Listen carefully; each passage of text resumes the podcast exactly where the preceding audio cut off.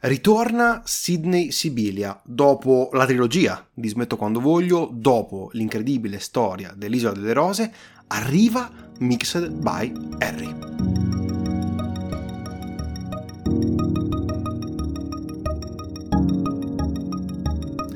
Lui, Matteo Rovere, eh, lo sapete, abbiamo un occhio di riguardo per questi registi che eh, stanno oramai cambiando il presente della cinematografia italiana. Sono, non, non mi, mi, viene anche triste dire nuove leve perché eh, alla fine sono registi oramai veramente affermati come ad esempio Sidney Sibilia che si trova a essere alla sua quinta pellicola. Eh, la Groenlandia, eh, ne abbiamo parlato molto spesso della loro casa di produzione, eh, produce sempre delle pellicole comunque quantomeno interessanti. Ci sarà riuscito anche questa volta. Eh, è una pellicola di cui si è parlato pochissimo, onestamente. È passata in sala sotto traccia ed è arrivata disponibile su Netflix, prodotta da Rai Cinema, prodotta dalla Groenlandia. Oggi parliamo di Mixed by Harry. Eh, come tradizione, Aurelio, ti lascio alla trama in breve. Sì, sono prontissimo con la trama in breve. Allora, siamo nel 76 e il nostro protagonista che si chiama Mixed e sapete che non siamo bravi con i nomi, si chiama Harry. Vabbè, a parte gli scherzi, eh, sono tre fratelli, tra cui c'è Enrico che è patito di eh, musica e gli piace eh, fare le compilation, quindi le audiocassette con le varie compilation di alcune canzoni. E da un momento di crisi hanno iniziato a pensare seriamente che quello potrebbe essere un business, quindi davvero un'attività eh, proficua, dato comunque anche la richiesta di quelle audiocassette. E così è stato in maniera eclatante, ovviamente tutto eh, nell'illegalità tra virgolette, perché ancora non c'era nessuna, ehm, nessuna considerazione di, della falsificazione di autocassette, quindi anche considerazione del diritto d'autore. Sì, insomma, è la storia di come sono diventati dei pirati, anzi dei precursori della pirateria musicale. Un po' come che, che noi ricordiamo, noi ci discostiamo da la pirateria sempre. Sempre, sempre. Eh, sempre. Siamo sempre contrari Dobbiamo sottolinearlo alla, alla per, per Ma contratto. Per... però. È indubbio che questa sì. cosa affascini. un po' come era pirata anche Giorgio Rosa eh, dell'Isola delle Rose. E un po' come erano anche un po' pirati, forse più spacciatori, eh, i ragazzi di Smetto quando voglio. Ecco, eh, quindi riprende bene o male un pochino certe tematiche che abbiamo trovato sempre nelle commedie eh, di Sibilia. Eh, lo fa eh, però, secondo me, con una storia eh, che è sicuramente... Mh, mm, innovativa, eh, sicuramente fresca come eh, tutte quelle del regista, eh, che però ha qualche piccolo difetto, secondo me, forse anche più di qualcuno. La cosa però importante eh, da dire è che per questa pellicola avremo opinioni differenti, perché a me questa pellicola è piaciuta. Eh, alla fine è una storia che, eh, come detto, sicuramente ha dei lati negativi, eh, però io, una volta che l'ho visto, una volta che sono uscito da, da, dalla visione del film, eh, sono rimasto molto più contento di come ero prima che iniziassi la pellicola. E alla fine questa sensazione di positività mi è rimasta, eh, così come è cresciuta durante tutto il film. Certo, non bisogna nascondere la testa sotto la sabbia, ci sono, secondo me, dei difetti. Così come bisogna, il film non nasconde che questi ragazzi fanno qualcosa di illegale, eh, perché è completamente al di fuori della legge italiana, non pagano le tasse, eh, evadono completamente, ma la cosa interessante è che eh, pagheranno per i loro errori. È evidente che finiranno in carcere sin dalla prima inquadratura. Quindi noi sappiamo come andrà a finire la storia. Eh, da lì in poi deve andare a svolgersi tutta, tutte le vicende che li porteranno poi in carcere. Pagheranno per i loro errori come hanno fatto tra l'altro i ricercatori di, di, di Smetto quando voglio. Ecco, questa è una storia di riscatto sociale. Siamo nel quartiere Forcella, siamo a Napoli, siamo a cavallo tra gli anni 70, 80 e 90. E questa voglia di riscatto sociale no, è sempre presente nelle pellicole del regista. Eh, così come è anche presente questa eh, idea di voler apprezzare eh, l'arrangiarsi, l'arte anzi di arrangiarsi e anche alla fine di pagare per uh, i propri errori. Il tutto crea una storia eh, reale che si differenzia chiaramente dalla vicissitudine, dalla vicissitudine che è avvenuta realmente e possiamo dire che viene comunque adattata dal, dal regista, e però lo fa creando qualcosa che eh, secondo me è nuovo, eh, è fresco e al tempo stesso, se ci pensi, guardando questa pellicola, ti accorgi che è un'epoca quasi completamente diversa, seppur dal momento più vicino siano passati quanto 30 anni al massimo. Perché? Eh, perché sappiamo che le musicassette da lì a pochi anni avranno vita brevissima. Ed è chiaro che in un modo o nell'altro, se non fosse intervenuto lo Stato, comunque l'avvento dello streaming, l'avvento della pirateria digitale, l'avvento di internet, eh, noi sappiamo che avrebbe profondamente cambiato e distrutto tutto ciò che avevano costruito. Ecco quindi che vediamo la storia di eh, ragazzi, di fratelli che si mettono insieme e fanno qualcosa che sappiamo avere le ore contate, in un modo o nell'altro. E come detto ci sono però anche, eh, diciamo, dei lati ehm, negativi. Eh, il film non è generazionale come smetto quando voglio, eh, non è estremamente pazzo e sovversivo come la storia delle dell'Isola Rose. Ecco, da questo punto di vista è molto più convenzionale in questa convenzionalità a me è piaciuto. Però posso comprendere che ci saranno delle, delle opinioni um, differenti. Sarà forse perché eh, mi è molto piaciuta la storia no? Della, di questa forte fratellanza che viene portata avanti costantemente, o anche questa esaltazione del um, sapersi arrangiare. Io spero possano uscire 10-20 di queste pellicole. È un capolavoro? Certamente no, però riesce a raccontare eh, l'Italia, l'italianità, eh, in senso positivo e negativo, eh, attraverso vizi e virtù, personaggi certamente caricaturali, che però alla fine, no, se vai a togliere il velo, di, il velo esterno, raccontano che da questa, da questa esagerazione, in fondo, tutto ciò è abbastanza simile con eh, ciò che incontri nel, nel mondo reale. E questa è una cosa che mi ha particolarmente colpito. Ti lascio a te perché so che sei un po' di, di opinione diversa rispetto a questa pellicola. Sì, io prima di iniziare a parlare delle mie opinioni su questo film in particolare, eh, faccio un salto indietro e effettivamente do un'occhiata ai film di eh, Sibilia perché oltre alla trilogia Smetto quando voglio, L'isola delle rose e Mixes by Harry, questi cinque film eh, è sempre presente questa esagerazione che parte da persone eh, normali e si vanno a infiltrare in una situazione tra l'illegalità e la, leg- e la legalità, diciamo, concessa, nel senso un, un, limbo giuridico, possiamo dirlo, qui mi sto mettendo in argomentazioni che non, non, mi appartengono, però rispetto a quanto voglio c'erano queste smart drugs che effettivamente non erano ancora state eh, analizzate e quindi considerate effettivamente droghe perché messo in un registro, anche qui eh, il fatto di falsificare le videocassette sì, era una roba illegale, sbagliata, però non c'era una... Uh, una ricerca, una regolamentazione per cui non potevi farlo. Tant'è che loro all'inizio hanno pede molto libero, proprio anche contro la, la finanza, perché la finanza poteva un po' uh, bloccarli, ma non aveva troppo il supporto. E questa è effettivamente una cosa interessante che Sibilia fa, cioè va a ricercare queste storie e che alla fine portano vanno e influenzano eh, in maniera anche eh, forte la legge, il resto della, della, nazione e anche, cioè, quindi ha un riverbero molto, molto grande. Cioè, nell'Isola delle Rose c'è stata la questione che poi ha, ha fatto sì che è stata ampliata la, la, l'area, diciamo, eh, prima che viene considerata acque internazionali. Detto in maniera assolutamente atroce, scusate. Ehm, e quindi questa cosa, questa cosa è molto molto interessante. E però, secondo me, se l'Isola delle Rose non l'ho più voluto vedere perché eh, ho paura di riconsiderarlo in maniera un po' differente rispetto a quanto avevo fatto dopo la prima visione.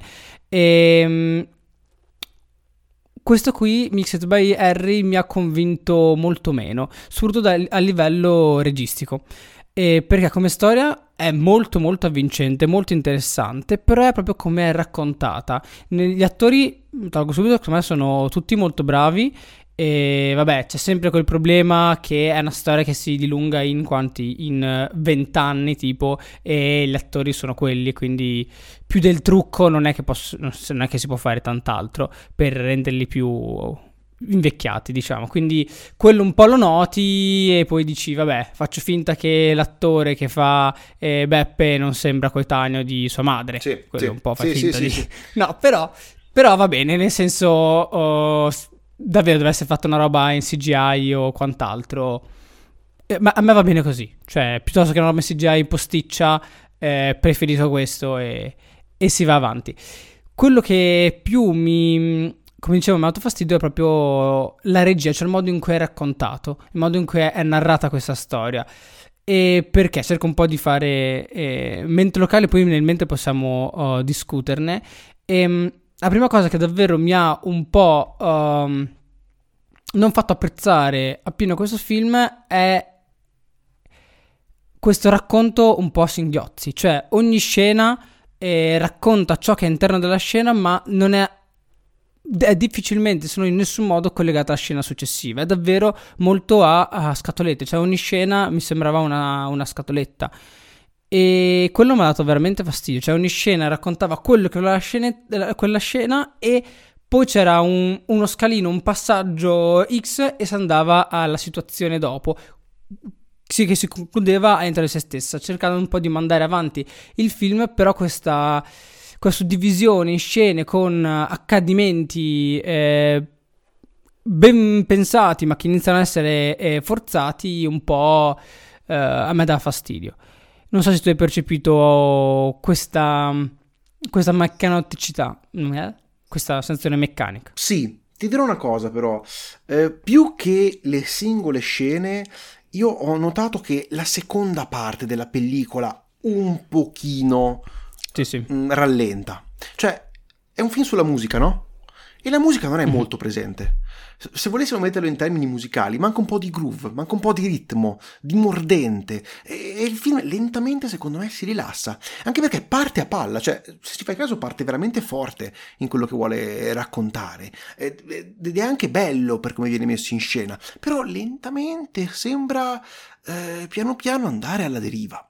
Eh, sulla seconda parte, per fortuna, secondo me, interviene eh, Gifuni, che ha un ruolo divertentissimo nella sua serialità, nella sua eh, serietà, nella sua milleanesità, e che cerca un po' di approfittarsi no, di questa operazione illegale per il proprio tornaconto personale. Un po'.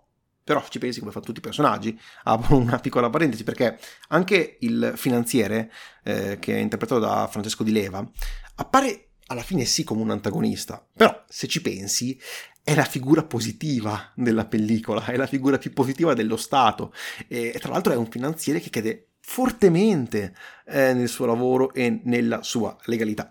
Chiudo questa parentesi, però sì, eh, la cosa forse non è tanto la scena che va a singhiozzo, ma eh, queste scene montate insieme, potrebbe essere questa la causa, eh, lasciano perdere al film un ritmo che non ha mai. Sì, questo effettivamente si sente tanto, come dicevi te, nella seconda parte del film. Eh, Gifuni fa uh, un ruolo bellissimo, anche qui forse eh, gli attori sono bravi, ma spesso alcuni ruoli sono molto tagliati con l'accette, anche quelli molto vicini al Le, le- protagonista. le- le ragazze, Sono in certe situazioni femminili anche anche, protago- vero? Sì, ma anche secondo me in certe situazioni anche i tre, i tre fratelli, cioè davvero, cioè quello psicopatico, quello sempre preoccupato è quello che è nel suo mondo, cioè in alcuni, alcuni momenti li descrivi con una parola e loro sono quella parola lì. E quello un po'... è un po' così. E come dicevi te, manca mordente e soprattutto un'altra cosa che non si è vista perché si è più, si è voluto più dare eh, spazio a forse la necessità di portare avanti questa storia, quindi con le azioni, quindi con gli accadimenti, si è poco un po' uh, perso la ricerca di alcuni personaggi, di alcune situazioni, di alcune intenzioni, cioè il rapporto ovviamente tra Harry e la musica, cioè si è visto, cioè te lo spiega con uh, due robe, però non è che lo vedi, cioè anche nell'azione che lui fa le cassette lo vedi una volta e poi basta, cioè non c'è questa ehm, percezione del legame con, con la musica o, o, o, con anche altre situazioni, cioè davvero molto deve succedere questo, quello che è importante è che succeda quello, si venga, che si veda che succeda quello per poi andare avanti. Era quello un po' che eh, mi dà fastidio. E secondo me perde perché ri- questo fa sì che rimane un po' superficiale in alcune situazioni. Poi, secondo me, anche il modo di ripresa di certe situazioni o sono un po' cose già un po' viste oppure che sono oh, più date un linguaggio oh, semplicistico e televisivo. Nel senso devi far capire eh, quel personaggio eh, in quella situazione hai quell'inquadratura, devi capire questa cosa hai quello, anche se è tutto un po' uh, forzato, che come ripeto, secondo me in un film è troppo troppo semplice, troppo direi quasi banale perché alcune cose sono, sono molto viste e riviste, però cioè non, non, mi dà profondità e non mi dà spessore alla regia al modo in cui tu lo vuoi raccontare. Sì. Questa è, è, è un'altra critica che, che aggiungo e direi che se non ne vengono altre ti lasciate la parola. Ehm, sì, eh, mi ricollego un attimo a quello che hai detto. È, è interessante come il film sia basato su, Harry, su Enrico, su lui che è un DJ e su lui che vuole alla fine mostrare la propria musica. È una storia anche di riscatto sociale che ha eh, nei confronti delle discoteche, del mondo della notte che eh, vuole una tipologia di DJ che lui non è. Però lui è bravo, ha talento. E questa cosa, come hai detto, forse viene vista più verso l'inizio, ma lentamente si perde. Cioè è come For- se forse viene scusa ti interrompo, Vai. forse viene più detto che lui ha talento piuttosto che eh, vedere, mostrare la sua capacità e talento. Cioè, si è visto in una scena all'inizio eh, una che è contenta di sentire la musica, ma sente, sente, gli, piace gli piace quella musica, quella canzone. Non si vede tanto Harry bravo, cioè in alcune situazioni sì, però c'è davvero forse un dialogo che capisci che lui conosce la musica e poi c'è una sua intenzione, però è, è qualcosa che è più detta che vista e percepita. Eh, sì, lo dicevo anche prima, manca un po' la musica alla fine.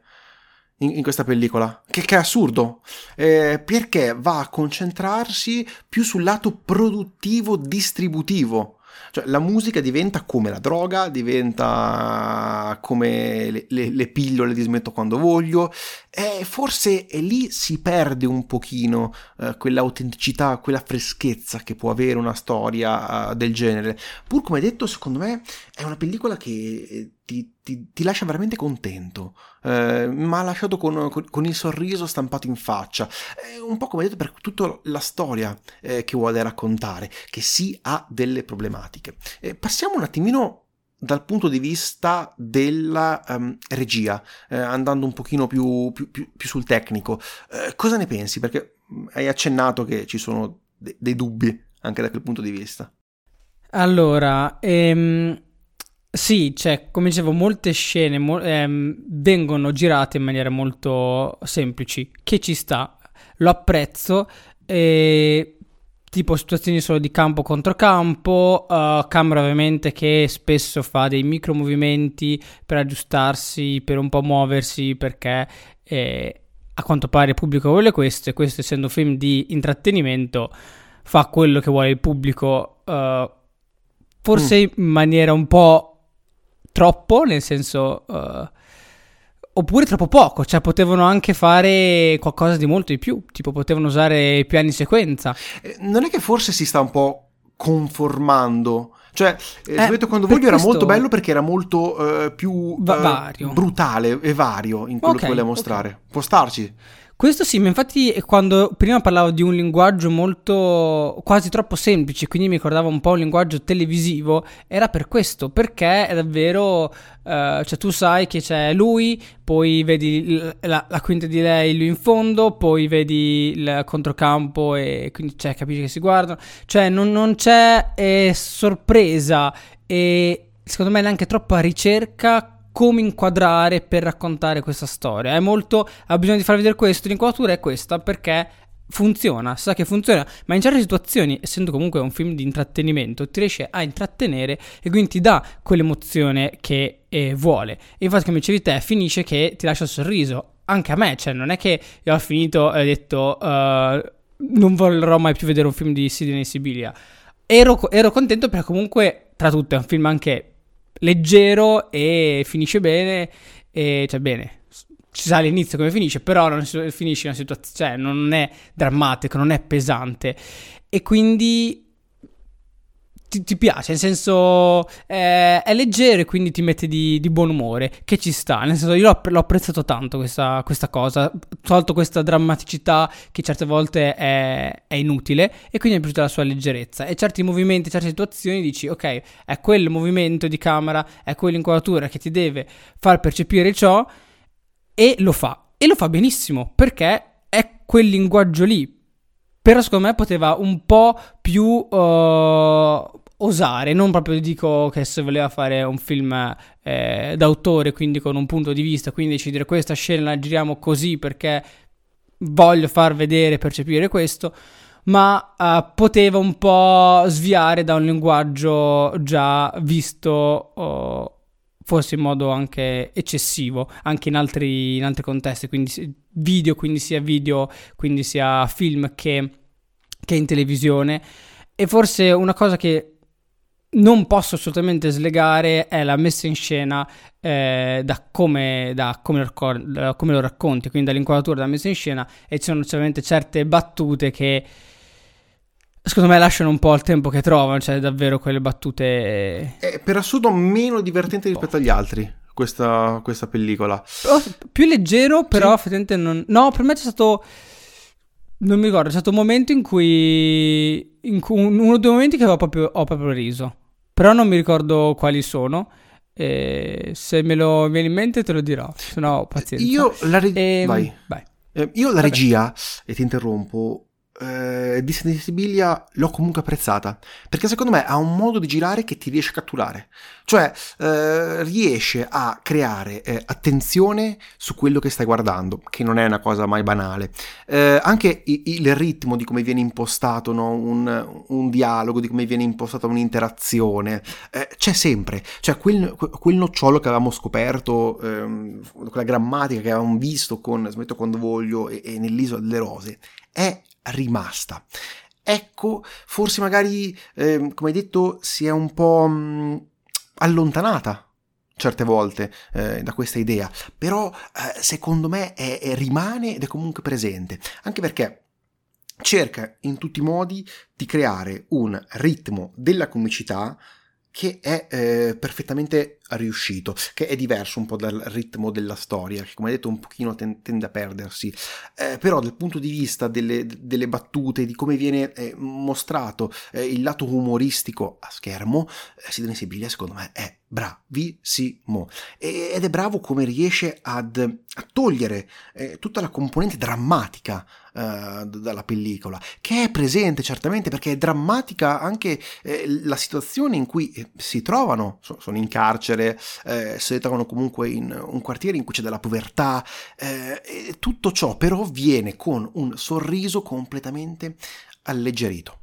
Eh, riesce a creare qualcosa sì di caricaturale, certo, ma che al tempo stesso riesce con le caricature a, nasco- a, a non a nascondere, a, a farti comprendere eh, dei vizi, delle virtù che sono tipicamente eh, italiane, sono delle storie eh, molto personali, no? intese come, come, come, storia del paese, e sono storie anche nascoste, che questo paese magari non si ricorda, sono eh, bizzarre certamente. E la cosa, il merito più grande che ho a Sidney Sibilia è quello di riuscire a portarle sul grande schermo e spero onestamente che possa farne altri 10, 20, 30, 40 di film, perché alla fine questo è un film che io consiglio a tutti. Io sono sicuro che Sidney Sibilia possa uh, piacere ad un pubblico il più generalista possibile. Cioè io sono sicuro che se ai miei genitori mostro questa pellicola uh, rimarranno soddisfatti, così come erano soddisfatti dell'Isola delle Rose, che attenzione è stata un grandissimo successo eh, nel intercettare un pubblico il più ampio possibile. Il fatto che sia su Netflix, sia prodotto da Netflix, non è un caso per quella pellicola.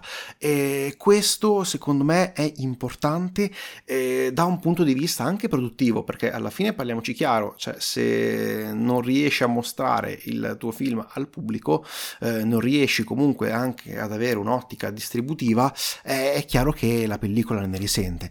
Eh, essendo parlando di, di distribuzione, questo ha avuto una distribuzione cinematografica secondo me abbastanza altalenante perché eh, da noi in zona, in zona, Romagna è arrivato in pochissime sale ed è stato pochissimo tempo, nonostante questo è riuscito a incassare all'incirca un milioncino di euro che sono un po' pochi. E questo mi dispiace. E questo mi dispiace perché è una regista che sicuramente sul grande schermo eh, riesce a dare il meglio di sé. Lo abbiamo visto e lo sappiamo. Voglio porti adesso una piccolissima una, piccola, una piccolissima domanda. Ti sei accorto, eh, soprattutto sull'inizio, che la fotografia era una palese citazione di Smetto quando voglio. Cioè quei colori, quell'acidità, soprattutto all'inizio e poi dopo si perde, mh, nelle prime scene in carcere è presente. Cosa ne pensi? Tra l'altro dopo aggiungo allora. della fotografia. allora, ehm, come situazione non l'avevo troppo percepita, cioè ero subito stato preso da questi colori molto acidi, molto forti. Non so se è probabilmente una citazione, se tu mi dici così io, io mi fido e, ehm, e, ci sta. Prima di passare alla fotografia invece faccio io un passo indietro ulteriormente e, e faccio una domanda a te. Ti sei accorto che il personaggio di Enrico è un po' la caricatura di Massimo Troisi?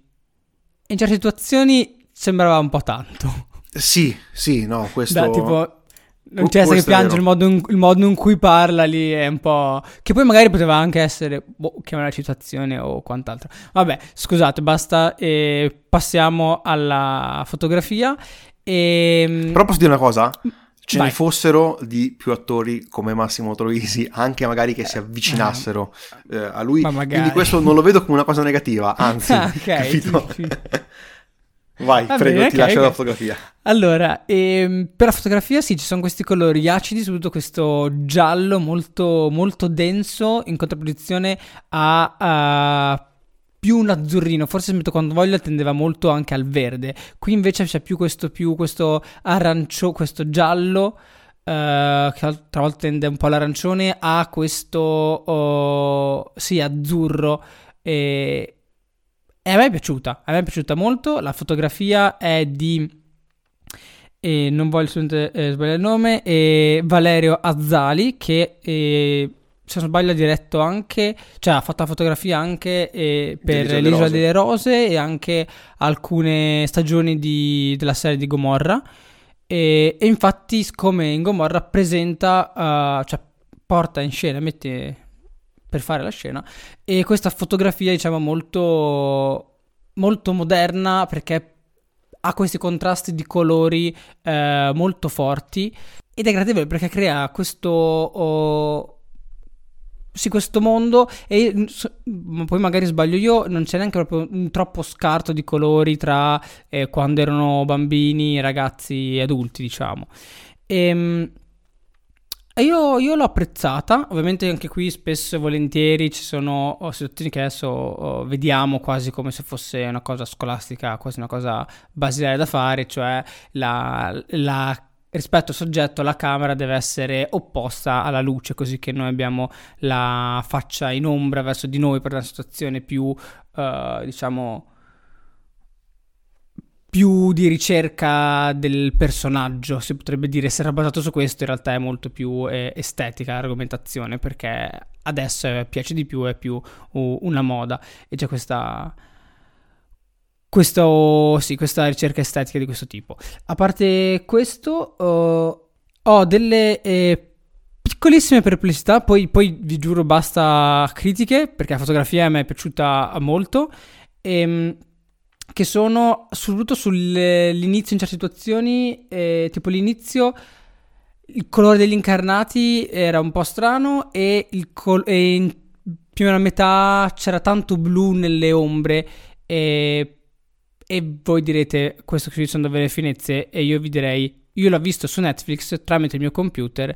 Il mio computer non ha uno schermo uh, fenomenale, cioè un computer portatile non ha uno schermo fenomenale su cui guardarlo, però questo è un problema quando viene rilasciato un film uh, su Netflix perché lo puoi vedere con mille dispositivi. Pensate se avessi guardato con un cellulare, c'è tutta questa gestione del colore della fotografia, mille lavoro e poi buona parte viene persa perché lo guardi su uno schermo uh, non decente rispetto a quando lo guardi al cinema. Questa è, una, è, è, è l'ultima critica è sul fatto che se non lo mandi abbastanza tempo al cinema, poi le persone non possono apprezzare a pieno il, il lavoro svolto.